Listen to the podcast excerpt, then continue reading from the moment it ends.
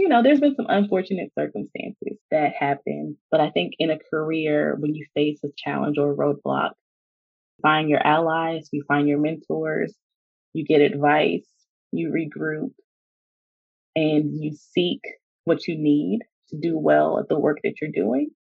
And you find ways to make that um, the best possible situation that you can. And if you can't, then you pick up and take your talents elsewhere. Everyone. It's Marcy Bullock. Welcome back to season three of Wolfpack Career Chats, the anchor season. A, ambition. N, networking. C, compassion. H, health, both mental and physical. O, organization. And R, resilient. Enjoy the pod.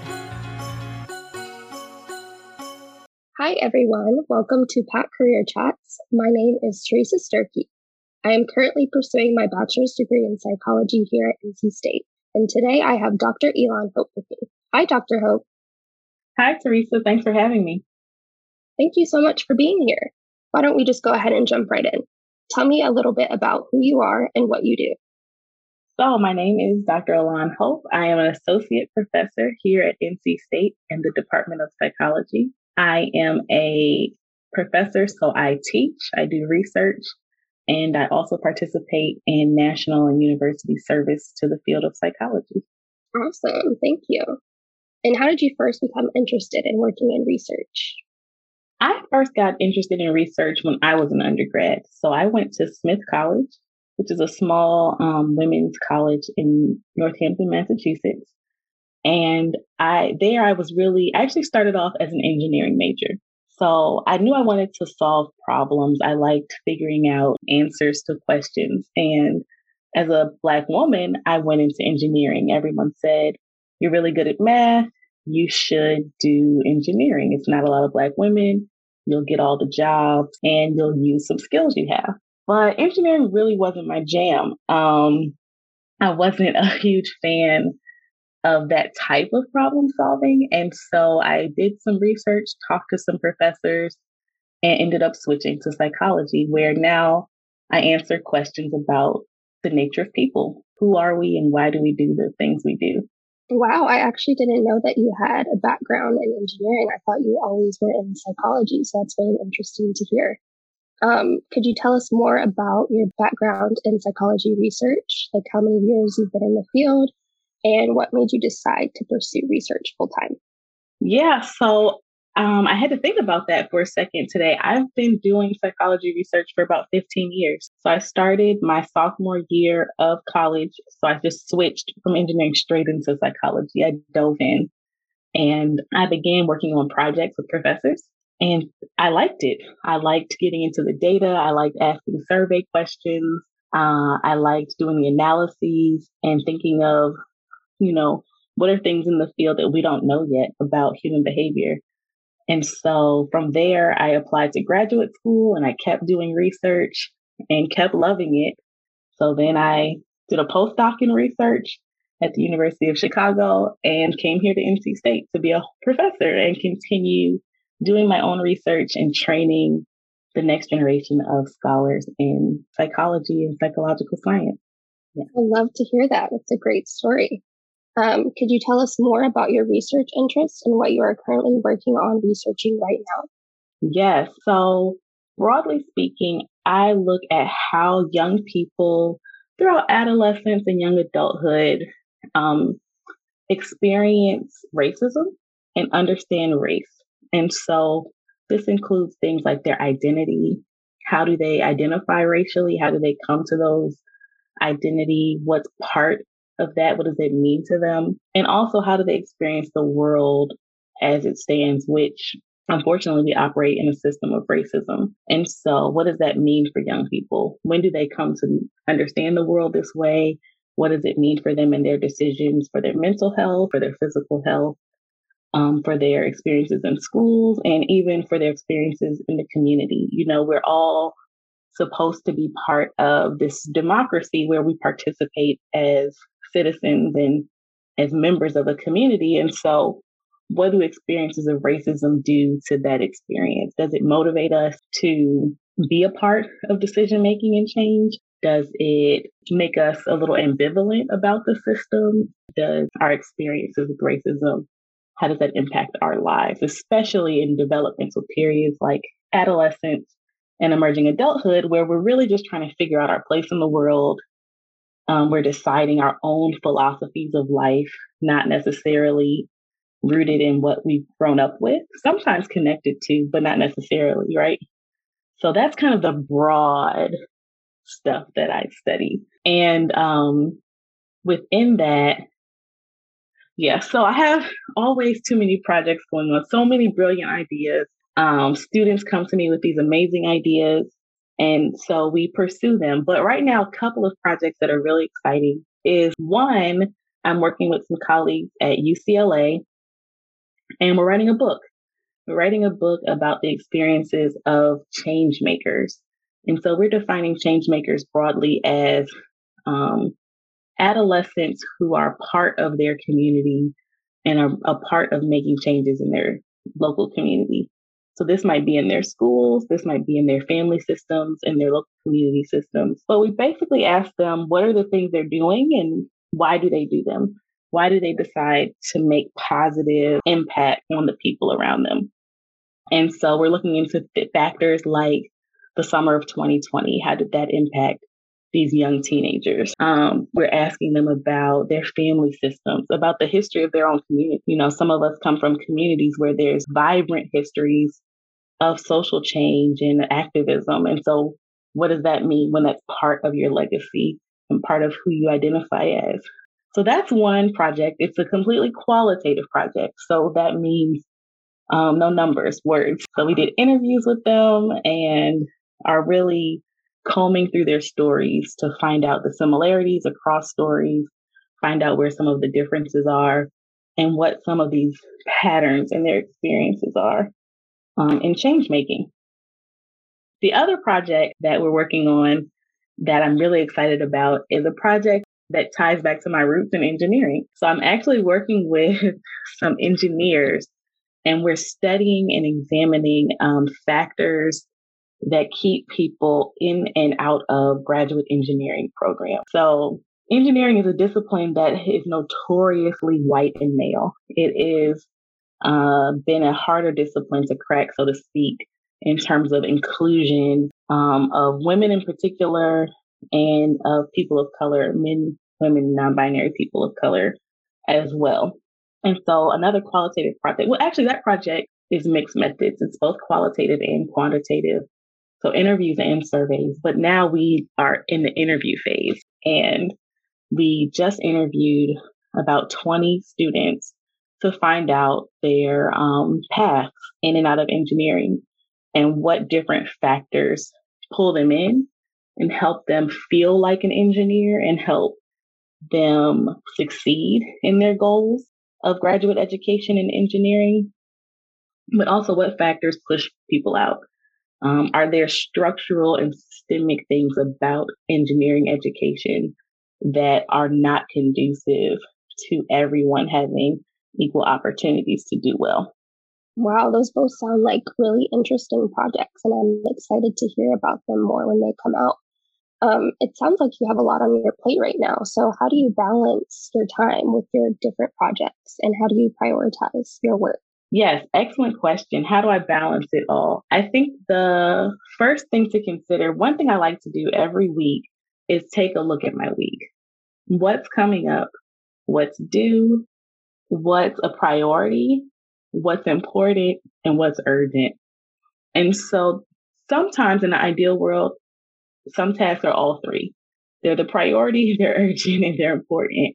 You can easily tag those as the things you need to make sure you get done first. Other times, things are a priority for me, but no one else. There's no, there's no urgency beyond myself. Sometimes there's urgency from other people, but it is not a priority for me. And so, just looking at my time, recognizing when I have meetings when I have open space and really making sure I build in structures to do the tasks that are required. So I have writing times every week where I just sit and write. a big part of research is sharing that research with others. And so if I don't have time to write it, I don't have time for anyone else to know anything cool we're doing in our lab. I also schedule time specifically for no meetings. This is catch up time. I got to go through the emails. I got to check in with students. I have to make sure I prep to teach. And so I have to have blocks in my schedule that are specifically not available. I think that's one of the biggest tips that I would share with you all that I learned is that just because it's open in your calendar does not mean it's free time. And so you making sure that those open blocks are not always filled up, particularly by other people's demands on your time. I love that answer because I'm honestly always super busy and booked and I struggle with finding some, taking some time to myself. Um, out of all of the projects that you've done and worked on and research, what would you consider to be your best paper slash work and why? This is an excellent question. Um, my first thought is, well, it has to be something that's won an award, right? Other people think that's great. Um, and I've had a few papers that have won awards, but I think the best work is always yet to come. That's the cool thing about a research career that you're always pushing the frontier of knowledge. You're always considering what else don't we know? What else makes this story more complete? How else can we understand this circumstance or this situation? And so I think my best work is probably sitting in the drafts right now. I hope it's sitting in the drafts right now and is are the things I'm continuing to think about. If we think about most impactful work so far, um, it would have to be one of my theory papers. You know, we do a lot of empirical studies in psychology, but I've had the opportunity to write um, a couple of different theory papers that I think have helped push how other people are thinking about particular issues. One I wrote about um, belonging, which is a psychological construct. I wrote this with um, Dr. DeLeon Gray here at NC State, Dr. Christy Byrd here at NC State, and a colleague of ours, Javon Matthews, who's at the University of Michigan. And we pushed the boundaries on psychological thinking about belonging. And it shifted the narrative a little bit in the field about how we think about and measure what it means to belong, especially in school context. And that paper I'm really proud of as well because um, teachers ask about it, principals ask about it, right? People who are actually in schools want to know about this. So that means it doesn't just matter to academics or to researchers, it matters to people who actually work with kids in schools. And another paper, similarly, where I got to theorize about civic engagement and what that means as a way to adapt and cope with negative life circumstances. And that's a theory paper that pushed how we think about civic engagement for youth. So those I think are, are some pretty cool papers, but I'm hopeful that I still have some really better stuff from collaborations, from learning from students, from learning from my research. I hope there's more to say. I really like that viewpoint that you said the best work um, is still to come. I really like that.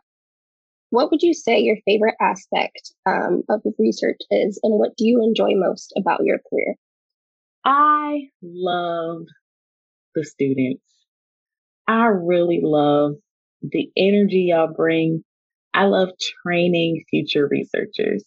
I like to think I'm pretty smart sometimes. I like to think I sometimes have some cool ideas, but I'm only me and I'm only one viewpoint and only one perspective. And what's super exciting is helping future researchers learn how to do research and honestly also helping future of insert other careers learn about research, even if it means it real they realize they don't want to be the ones doing it. And so I really like that part of the job. Um, writing papers with students, doing analyses with students, um, seeing the light bulbs click when folks get something and understand a concept or a theory or a technique to use. Uh, that's really fun for me. other than that, I am a, a math nerd. I like the stats of it all. And um, even though I do teach qualitative methods and I do like interviewing and the words and the stories, I also like the flexibility in the numbers and just running analyses for hours and hours sometimes. I like it. What challenges have you had to overcome in your career? So many, all of them. Um, being a black woman in the academy is not an easy task. To be honest, I'm pretty sure being a black woman in any field where there's not a lot of black women is not an easy task. On top of that, I entered a developmental phase of my own life at the same time that my professional career was rising, um, motherhood. And so add that on top of the demands of a system that was set up and put in place by a bunch of white men who typically had wives at home and all they had to worry about was going to work and doing their work. And that's not quite how society works for a lot of other people um, particularly today. For me, I think some of the biggest challenges have been pushing against the norms relentlessly and being passionate and consistent about my well being, about being treated well, and about justice and fairness in in my field. It's not always easy, but it's better with each generation that comes. And so you know, there's been some unfortunate circumstances that happen. Um, but I think in a career, when you face a challenge or a roadblock, you find your allies, you find your mentors, you get advice, you regroup, and you seek what you need to do well at the work that you're doing. And you find ways to make that um, the best possible situation that you can. And if you can't, then you pick up and take your talents elsewhere, right? Um, and remember that it's a job, it's work, and you can do great work in a lot of different ways and space. I love that answer, and it sounds like you've handled your challenges um, very gracefully. So I appreciate that. What advice would you give to someone who is considering working in the research field? That's excellent question. I think my primary advice for someone who wants to be a researcher is to get experience doing research. Um, seek out professors who may do 499s or theses or re- have research projects going on. And this is beyond psychology. This is in any area of research that you might want to do. And I would also recommend being well read. Uh, often our research questions can be informed by life happening around us. And so I said well read quite broadly, like almost in like a trivia kind of way, right? Knowing different things about the world, especially from perspectives that aren't part of your normal everyday comings and goings, but learning about history, learning about other cultures and experiences, learning about um, just the nuances of the world in kind of low key ways, I think can help inform just your thinking. Practice being a critical thinker. Um, practice thinking about who's telling the story, what's their motivation, and what other r- rationale could there be for particular problems and solutions. Um, that's part of research. I say often that, you know, I'm a researcher, so I research in every facet of my life. And so kind of practicing that, right? Like I look at the menu before I go somewhere. That's research, right? Putting research in your in your everyday experience. Um, and keeping that curiosity flowing. I think every good researcher is just curious. We have questions we want and we want answers. I think that is great advice, and any students that are aspiring to go to the research field will really appreciate hearing that from you. My final question for you is something that we ask almost every guest on Pack Career Chats. So I'm excited to hear your answer. In 2040, what advice would you give to yourself at this age? This is an existential question. Okay. In 2040, I would probably look back at my 2022 self and say, slow down. I think that, especially in a research kind of academic space, you know, from high school, it's go to college. From college, it's go to grad school. Or, oh my gosh, I got to get a job.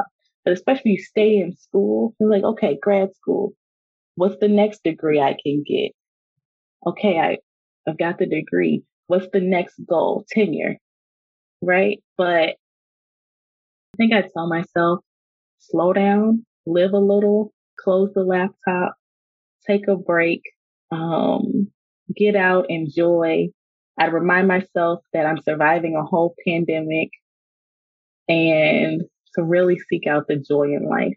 I absolutely love that answer because I definitely struggle with I'm always thinking about the next thing and I can never like slow down and appreciate the moment that I'm in. So I'm sure a lot of other students will find your experience and advice really helpful.